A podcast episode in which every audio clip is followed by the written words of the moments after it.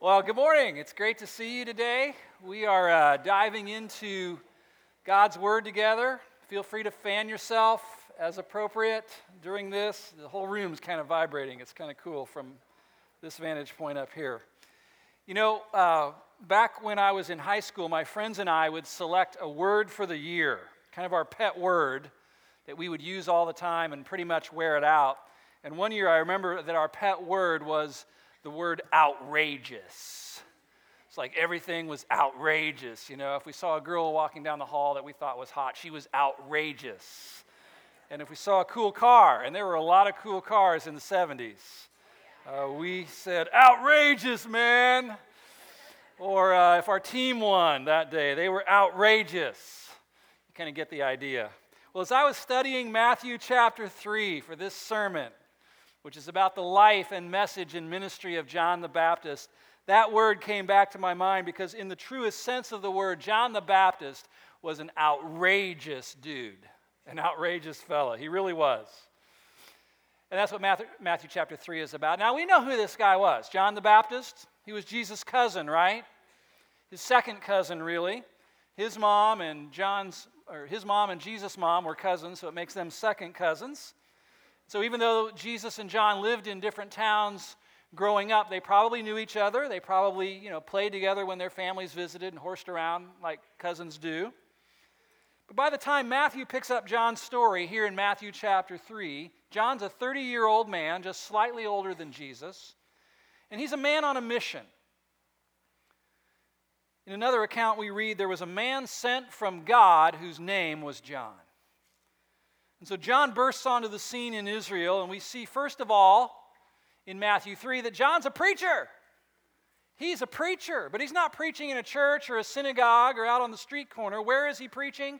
He's preaching out in the wilderness, like one of the outrageous prophets of old. John stands outside the city, apart from its wickedness and idolatries and so forth, and he rails against the evils of those living in the city while also offering them a message of hope. John's kind of a novelty because it's been hundreds of years since God has had a prophet in Israel to speak on his behalf to the people. But even though John's outside the city, he's attracting lots of attention in the city, creating a stir, this fiery young prophet. People are talking to each other at the coffee shops and at the malls. They're saying, Hey, did you hear about the new preacher out in the desert? He's outrageous. He's young, he's scary gifted, he can bring the heat, I'm telling you. I heard he even called some guys snakes. We ought to go out and check that out, and a lot of people did. Large crowds of people came out to hear him preach. Well, what did they hear? Matthew 3 opens like this In those days, John the Baptist came preaching in the wilderness of Judea, Repent, for the kingdom of heaven is at hand. That was John's powerful and outrageous message to the people who came out repent. Now, first off, what's implied here is that John had spent lots of time out in the wilderness alone with the Lord. And it was in those moments of solitude with his God that he had received from the Lord the message that he was to give to the people. And this, I think, is a pattern that's crucial for all preachers. First, spend time with God, then spend time with people. This was impressed upon me deeply in my own training. Private devotion precedes public ministry. And so, if you're being called into a ministry of preaching or teaching, make sure that you're spending time with God first so that you have something to say to the people. Well, that's what John did. So, John, the preacher man, wandering around in the wilderness, looking up into the heavens, seeking the face of God, receives from God the message that he is to then turn around and deliver to the people Repent, for the kingdom of heaven is at hand. The dawn of a new age is coming, is what he was saying. And I think it's important to note that John was kind of a bridge between the Old Testament and the New Testament. In God's story, one era was coming to a close and a new era was dawning. And his message was meant to jolt his listeners into the realization that things were about to change big time. A new era was coming. If they wanted to thrive in this new era, they were going to need to have a new mindset. And that's what the word repent means, right? Change your mind, change your mindset, rethink how you think. John knew what often happens to people, both then and now, is that our mindset becomes kind of calcified and we, we get into this rut of thinking a certain way. But when God's about to do something new, unless people are open to changing their minds, they're going to miss out. And so John looked at people and said, Repent. Change your mindset. Well, what were those first century Jewish people going to need to think differently about? Well, lots of things. What God was like, what's required to be in good standing with God, what the purpose of the law was, what sin is, what righteousness is, what all of those animal sacrifices were really for, who would make it into God's kingdom, what were the entrance requirements to be a, a part of God's people, what kind of Messiah was really promised. Lots of things they were going to have to rethink. John was fired up about the soon arrival of the king and the inauguration of his new kingdom. And he was sent to prepare the hearts of the people to receive their king by preaching a powerful message of repentance. And then notice, second, his mission, verse 3. For this is he who was spoken of by the prophet Isaiah when he said, The voice of one crying in the wilderness, Prepare the way of the Lord, make his paths straight. So this is John's prophesied, uh, one of, this is John's prophesied mission. One of Matthew's passions in his book is to help us understand that everything that happened with Jesus Christ was a fulfillment of an Old Testament prophecy and prediction. And so in Matthew, you see a lot of statements like, this was to fulfill what was written in the prophets. And I think, in a way, he was declaring that Israel should have been looking for these things. They should have recognized them when they happened because they were all predicted and recorded in the Old Testament Jewish scriptures, including John's mission. So here, Matthew quotes Isaiah chapter 40 and he applies it to John. And basically, he's saying, John is that guy that Isaiah predicted would come just ahead of the Messiah. John is the one sent by God to prepare the way for the coming of the Lord. So, in God's plan, Messiah would come, but he would be preceded by another man with a prophetic voice who would speak a message that would prepare the way for Messiah, announce his arrival. Now, notice it says, prepare the way, make his paths straight. And that's a metaphor. Think about roads for a minute. Now, the roads back then were not nice paved roads like we have today, they were horrible roads. they really were. They were rocky and uneven and full of ruts, and traveling on them could be quite treacherous. But certain roads were designated for the travel of kings, for royalty. You've heard of the king's highway, right? And so when a king was coming into town, laborers would be sent out and assigned to a road to, to even out that road, to remove the rocks and the boulders and shave down the ridges, fill in the ruts. Kind of like needs to be done down on Stygler, close to Morse Road, you know? fill it in for crying out loud. Anyway. These guys were sent out to smooth the way, to prepare the way for the coming of the king. And that's the metaphor used here for John's mission. John was sent in advance to pave the way for the arrival of King Jesus, to prepare the hearts of the people to live under his rule and reign. And that's what Isaiah had prophesied. But really, everything about John was prophetic, not just his mission. He was a prophet in every sense of the word, really the last of the Old Testament prophets. And we know something about prophets, don't we? Prophets were always kind of what?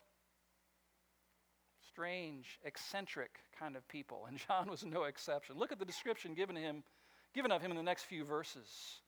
Verse 4 John wore a garment of camel's hair and a leather belt around his waist, and his food was locusts and wild honey. So he looked like a prophet. He looked outrageous, really. He fit the profile, right? He looked like a prophet, he ate like a prophet.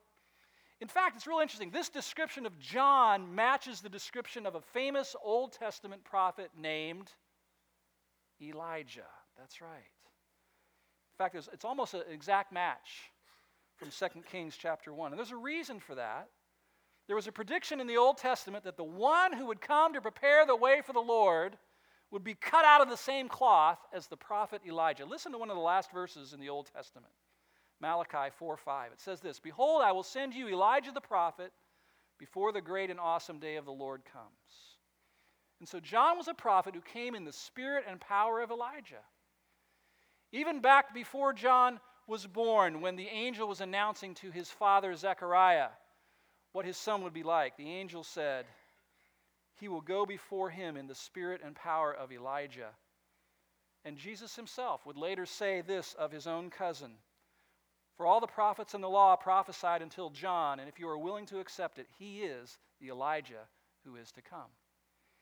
And so John came, cut from the same mold as the Old Testament prophet Elijah, looking a bit eccentric, eating bugs, and speaking to the people on behalf of God. And like all great prophets, John came preaching and demanding that people change their lives.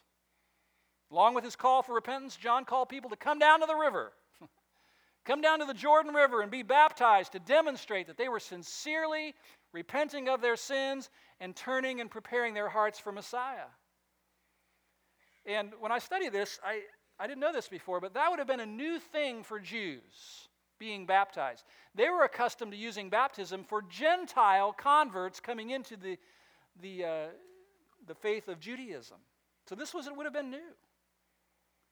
Now, as people came down, if, if people were coming to be baptized and John sensed that they were phonies, that they weren't sincere, what would he do?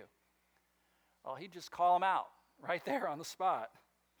He demanded lifestyle change as evidence of genuine repentance. He was not content with words alone, words of confession, but like the prophets of old, he looked at people in the eye and said, Change your life. Let your life line up with what your lips are speaking.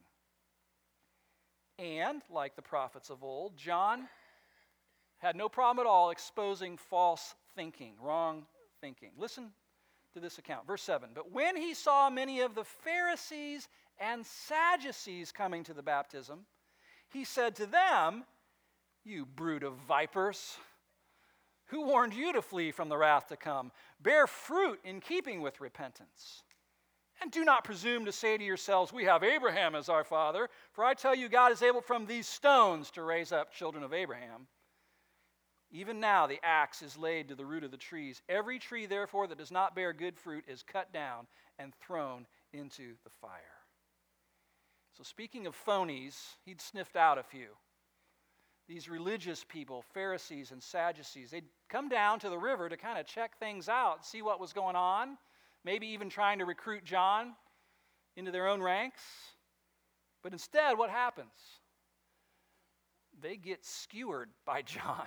I mean, he basically calls them out. He had done his homework, he knew what these guys stood for, and he calls them out publicly. And in so doing, he exposes some of the wrong thinking, the errors in thinking that they had embraced. And he explodes some myths.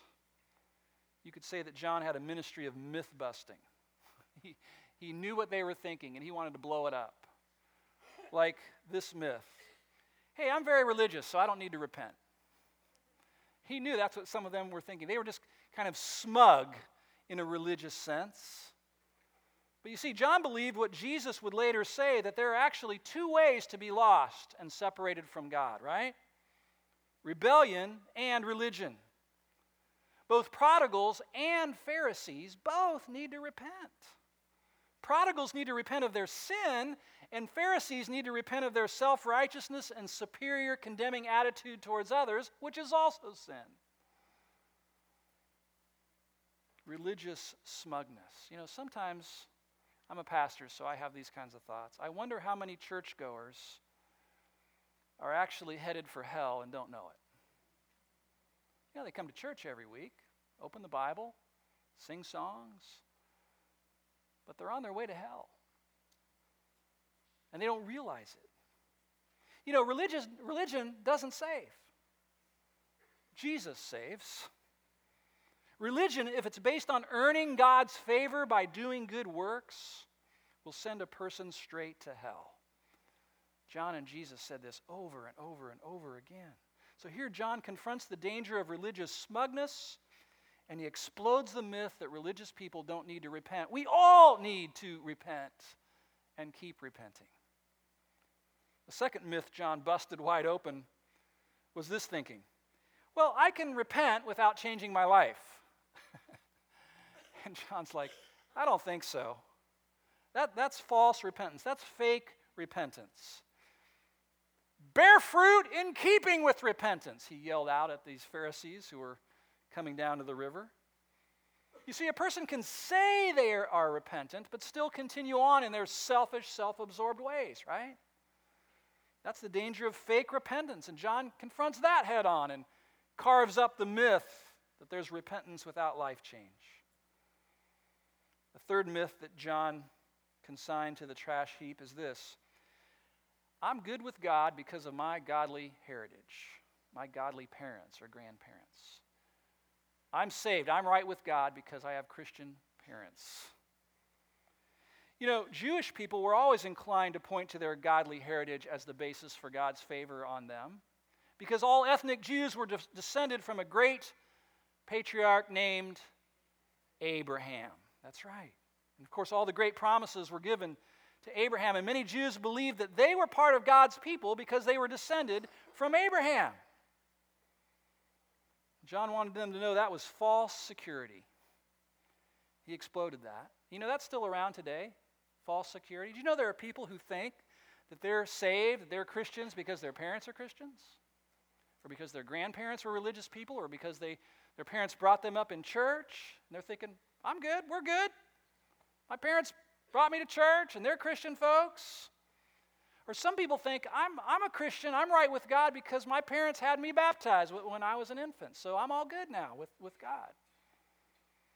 By the way, that's one of the reasons that we don't baptize infants. We don't want to give the mistaken impression that the faith of a parent gets automatically transmitted to their children. Now, the truth is that every individual person has to make their own response to the gospel message, right? God doesn't have any grandchildren, only children. And so everybody's got to make their own choice, their own response when they hear the message of the gospel. Now, of course, there's a proper appreciation for having godly Christian parents and having been brought up in church. Sure, absolutely. But no one is going to ride into heaven on their parents' coattails. Not those Jews, not us. A fourth error is to think like this well, when judgment day comes, I'm going to be saved from God's wrath, even if my life on earth did not bear any good fruit. Again, John begs to differ. That kind of faith, he would say, is misguided. The truth is that the fruit reveals the root. Isn't that right? So, apple trees produce apples, and orange trees produce oranges, and buckeye trees produce buckeyes. And those declared righteous by Jesus produce righteous works. Now, let me be clear. It's not that our good works earn us a spot in heaven. It's not that you accept Jesus and then try your best to be a good Christian and hope that you're good enough one day to make it in. No. We are not saved by our good works, but we are saved for good works. Do you understand that distinction? It's crucial to understand. We are not saved by our good works. We're saved by grace of God alone. We could never be good enough to earn God's favor. But when God's transforming grace takes root in our hearts and we become born again, we are saved for good works. Ephesians 2 8 through 10 makes that very, very clear. In fact, the proof the evidence that your heart has been transformed, that Jesus has redeemed you, is the proof of your godly lifestyle that will flow out of a transformed heart. If you're saved and you know it, then your life will surely show it. Right? Do you know anybody who believes any of those myths? Do you believe any of those myths? If so, it's the mercy of God today to bring us the ministry of John the Baptist to expose those lies and blow them up and bring us the truth that salvation comes only through faith in Jesus Christ. And speaking of Jesus Christ, like all faithful prophets, John deflected all attention and devotion to him, to God. Verse 11, John says, I baptize you with water for repentance. That was what his baptism was about. But he who is coming after me, who's that? Jesus, his cousin, is mightier than I, whose sandals I'm not worthy to carry. He will baptize you with the Holy Spirit and fire. And so now here's the crux of John's message that he came to bring. John was convinced that his ministry and purpose was to prepare the way for someone else. People were drawn to John, but John pointed them to Jesus. That is so refreshing to me. You know, in a celebrity culture like ours, where people are prone to make superstars out of actors and athletes and even preachers sometimes, it is so refreshing to see the self effacing, humbling ministry of John the Baptist. You know, before long, it would come to a point where John wasn't filling the stadiums anymore with people because all the people were flocking to Jesus. And you know what? That was okay with John. He was heard to say things like, Hey, I'm not the light, but I point people to the light. He must, what? Increase, and I must decrease. Besides, I'm not really even worthy to carry his sandals. He's the Lamb of God who takes away the sins of the world. That's so refreshing. John started out as like a bright marquee sign attracting people to himself, but ultimately his goal was to be a signpost pointing those, some, those same people to somebody else. And that's a part of John's ministry that you and I can share, right? Pointing people to Jesus. We're not about saying, hey, look at us, look how impressive we are. We're awesome. No, we're about pointing people to that man who died on that cross and rose from the grave. Well, that's what John did. He wasn't the headliner, Jesus was, and he knew it. Then he makes this curious statement that, that Jesus would baptize people too, but not with water. He said he will baptize you with the Holy Spirit and, and fire. Well, that's an interesting baptism. I, I think this is a reference to two future occurrences separated by a couple thousand years. The baptism of the Holy Spirit, in my view, was that which happened on the day of Pentecost when the Holy Spirit was poured out on that new church, those new believers, and where they were empowered by the power of the Spirit to be witnesses for Christ. And then, second, this baptism by fire, I believe that refers to a future judgment that has not yet come. A judgment of fire coming on those who reject Messiah. And so, once again, we can say that John is, sounds like the prophets of old. He's proclaiming the coming judgment, the coming separation. And he uses an analogy from the agricultural culture that he lived in. Verse 12 His winnowing fork is in his hand, and he will clear his threshing floor and gather his wheat into the barn, but the chaff he will burn with unquenchable fire. So, you know how in those days, to get the wheat, they would, there would be a threshing floor, and there would be this big fork like thing, and they'd toss it up in the air, and the chaff, which was lighter, would kind of blow off to the side, and the wheat would settle back down to the floor. The chaff would be gathered together and it was kindling. It would be thrown into the fire, and the wheat, would be gathered up and stored in barns. And so John says there's coming a day when Jesus is going to separate people into two groups. Two groups. He was really just repeating the message of all the other prophets and preachers and teachers in the Bible. Ultimately, there are only two kinds of people in the world, and it's not Democrats and Republicans. It's not black and white. It's not Browns fans and Steelers fans. Two kinds of people in the world, ultimately, right? The saved and the lost. The children of the light and children of darkness. The saints and the sinners. Here it's the, the wheat and the chaff. There are those who believe and those who don't. There are those who love Jesus Christ and have embraced him and his work, and those who have rejected Jesus Christ and refused to embrace him and his work. There are those who are on their way to heaven with Jesus, and there are those who are on their way to hell. All other distinctions among us pale in comparison with that distinction. Two kinds of people in the end. Oh, how our culture bristles at that message. Our culture tells us everybody's the offspring of God, everybody's children of God. We're all going to heaven. That's classic liberal theology, and it does not square with the Word of God. Ultimately, there's going to be a separation. Which side are you on? so John prepared the way for Jesus by carrying out the ministry of a prophet, speaking for God to the people, calling them to repent and to turn to God, baptizing those he deemed were sincere, and then pointing them to Jesus as the true and promised Savior King who was to come. He even called his own cousin the one who is mightier than I. John believed Jesus was the one who would save his people and empower them with the Spirit and ultimately judge all who would reject him. And then Matthew allows us to eavesdrop on a very special event that really kicked off and launched Jesus' public ministry. What was it? His baptism, right? The baptism of Jesus. Verse 13 Then Jesus came from Galilee to the Jordan to John to be baptized by him. John would have prevented him, saying, I need to be baptized by you. And do you come to me? But Jesus answered him, Let it be so now, for thus it is fitting for us to fulfill all righteousness. The right thing to do, John. And so he consented. And when Jesus was baptized, immediately he went up from the water, and behold, the heavens were opened to him, and he saw the Spirit of God descending like a dove and coming to rest on him. And behold, a voice from heaven said, This is my. No, let me, let me try that again. This is my beloved Son. With him I am very pleased. Wow, what a, what a moment, huh? The cousins meet up now as adults.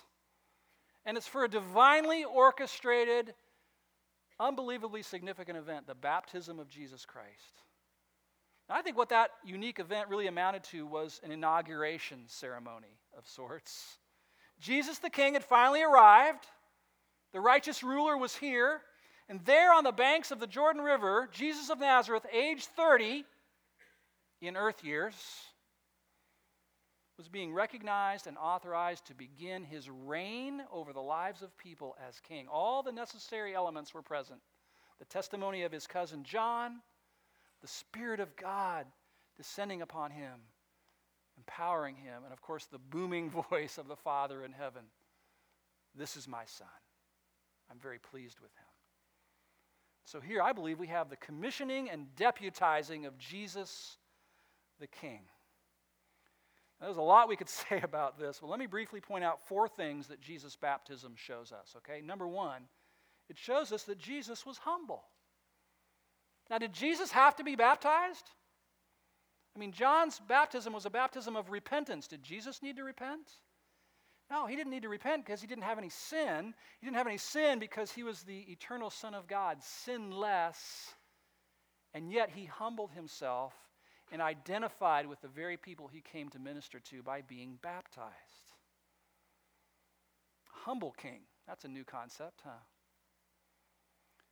And then I think the baptism of Jesus shows us how rich baptism is, how significant and important baptism is. Because after being baptized himself, Jesus would call all of his followers to be baptized as well.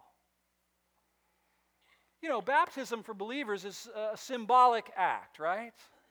By being baptized, you're identifying with the one who humbly identified with you.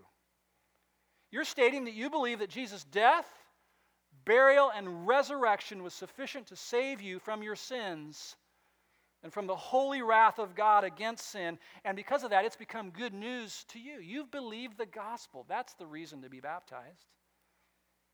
And standing there in the water, you're signifying that you're repenting of your sins and you're turning in faith to Jesus Christ as your only hope for forgiveness and for salvation. Now, listen, baptism does not wash away your sins. You know this. It does not wash away your sins, but it signifies that you believe your sins have been washed away by the blood of Jesus Christ. That's what baptism does. A third thing Jesus' baptism shows us is that the Father was pleased with Jesus not based on his performance, but because of his identity. Now, this is good. This is rich. Many scholars have pointed out that the Father's statement here from heaven, right, that he was pleased with his Son, occurred prior to Jesus having done anything yet. Did you catch that? Resisting the devil in the wilderness, turning water into wine, feeding the 5,000, healing the sick, giving sight to blind people. raising the dead, dying on the cross. None of that had happened yet. Jesus hadn't done any of that. And yet the Father says, I'm so pleased with you. There are Bible scholars who believe the reason that we're not given a lot of detail about Jesus' life from, you know, 12 to 30 is so that we wouldn't make the mistake of thinking that the Father's affirmation and approval of Jesus was based on all the stuff that he did during those years. It wasn't based on that. I am well pleased with you. That empowering affirmation is based purely on who Jesus was and is. You are my beloved Son. That's why I'm pleased with you. That is so significant. I, I can't stress it enough. If you're a parent here today, your children desperately need this from you. Some writers have called this the blessing. The blessing, a verbal blessing of your unconditional love and acceptance for your child. Your children, whether they're little guys, mid size, or way up here, they need this from their parents. They need to know that you love them and believe in them despite their less than stellar performance at times and behavior. If you only bless them verbally when they perform well, what's the message they're going to get? If I perform well, then I'm loved. Is that the message you want to send to your children? Is it? That's called conditional love, and it is crippling to a child. How many little boys grew up to be mature men, still clawing and scratching to get the blessing from their father? How many little girls grow up into grown, mature women, still scratching and clawing to get that blessing from their dad or from their mom? How many? Now, I'm not suggesting that if your kid robs a convenience store, that you go down to the courthouse and go, hey, way to go, son, I'm so proud of you. I'm not suggesting that. But I'm saying building into the regular rhythm of your conversation in the home are these affirmations I love you. You're my son. You're my daughter. I love you. I don't always like what you do, but I love you. You're my beloved son, my beloved daughter. There is nothing you could do. There is nothing you could ever do that would make me not love you. That is so liberating. That is so liberating. Does that make kids want to go out and just go crazy? Does it? No. No, it gives them something to live into. Wow. Too many dads never say such things to their sons and daughters. I wonder how many crimes could have been prevented if parents had just spoken these words of unconditional acceptance to their kids more often, more sincerely. I Wonder how many unplanned pregnancies could have been avoided if dads had just communicated this to their sons and their daughters. I wonder how many mental, emotional disturbances and illnesses could have been prevented if parents had spoken unconditional acceptance into the lives of their children. I wonder about that. If that's you today, if you're one of those parents who's very stingy with your verbal affirmation to your kids, I want to pull a John the Baptist on you, okay? Repent! Change your life. Change your ways. Let the grace of God so soak your soul that grace pours out of you towards others, towards your children.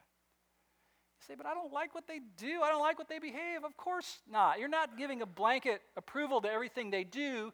You're speaking a word of affirmation to who they are. You're my son. You're my daughter. I love you. That's what the Father did for his son. I'm telling you, it put wind in his sails and it propelled Jesus forward into his mission. By the way, if you're in Christ, if you are in Christ, you hear that same approval from the Father in heaven. You are my beloved son. You're my, my beloved daughter. I am so pleased with you. Because of your performance? No, because you're in Christ. Isn't that beautiful? That's the gospel. The unconditional acceptance of God in Christ. Well, that leads me to a final thing that Jesus' baptism shows us. And it's this that a secure identity, having a secure identity, clarifies and fuels mission. When you know who you are, it has the effect of clarifying what it is you should be doing. But when we believe false messages about who we are, our identity, it hampers our ability to discover and carry out the God designed mission that He has for us. How many people are confused and uncertain, scratching around, trying their hand at all kinds of different things in life, trying to figure it out because they don't know who they are? But when you get that clear vision of who God has made you to be, it clarifies what path you're to be on. I have several friends for whom this truth has been not only eye opening, but life transforming.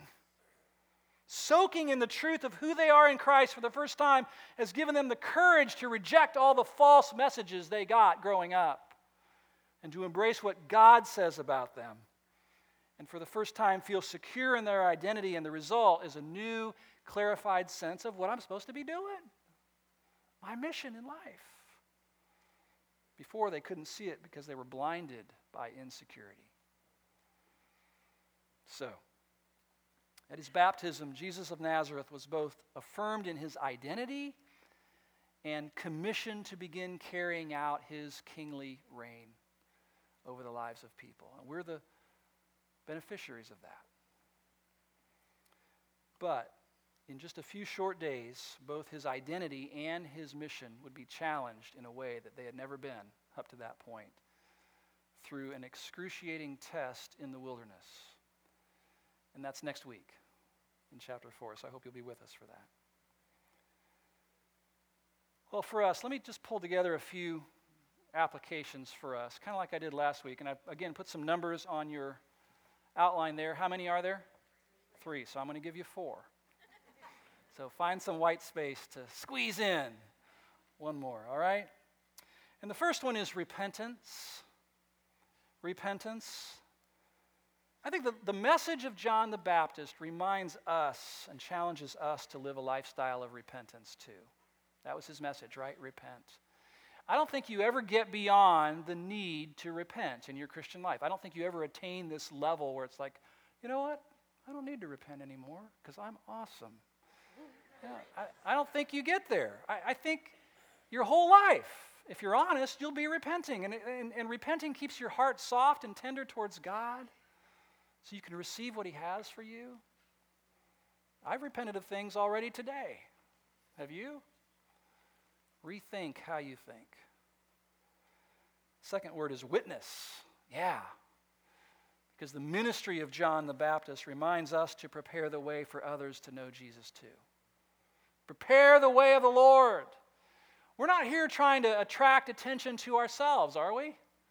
No, we want to deflect attention to Jesus. We want to make him famous, right? He must increase. I must decrease.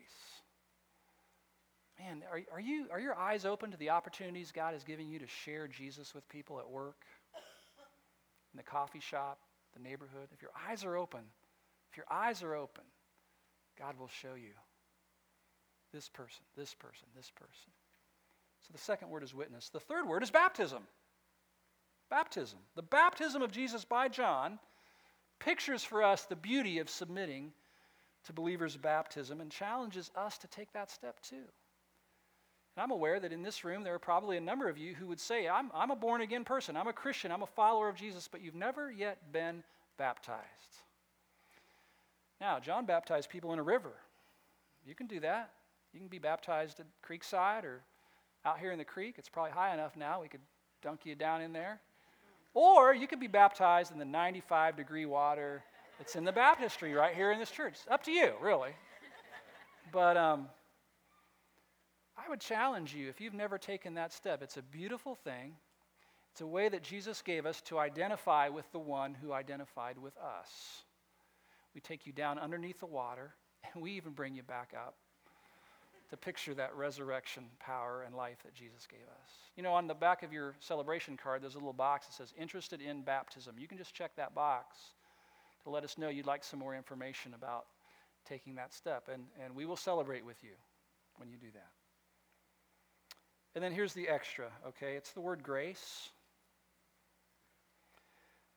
The affirmation of Jesus, the Son, by the Father, reminds us of the blessed acceptance that we have been given in Christ apart from our performance and the need for us to extend that same grace to others. Right? We've been accepted in Christ apart from our performance, so why can we not extend that to others? Our children who need to hear that? It's a powerful statement. Nothing you could ever do would change my love and acceptance of you. That's powerful. And to extend it to fellow church members and small group members and people in our lives. I still want this church to be a grace place, don't you? Where people who are broken and addicted. A gal came up after the first service and said, I've never told this to anybody before. She had her sister there with her. She said, I'm an alcoholic. And I realize now this is a place where I can say that. And the shame is gone. And now I can get on a path towards letting Jesus take that away, take that out of my life. Man, grace is a wonderful thing. Let's, let's be so enraptured by the grace of Jesus and experiencing of it that we extend that grace to others. Amen?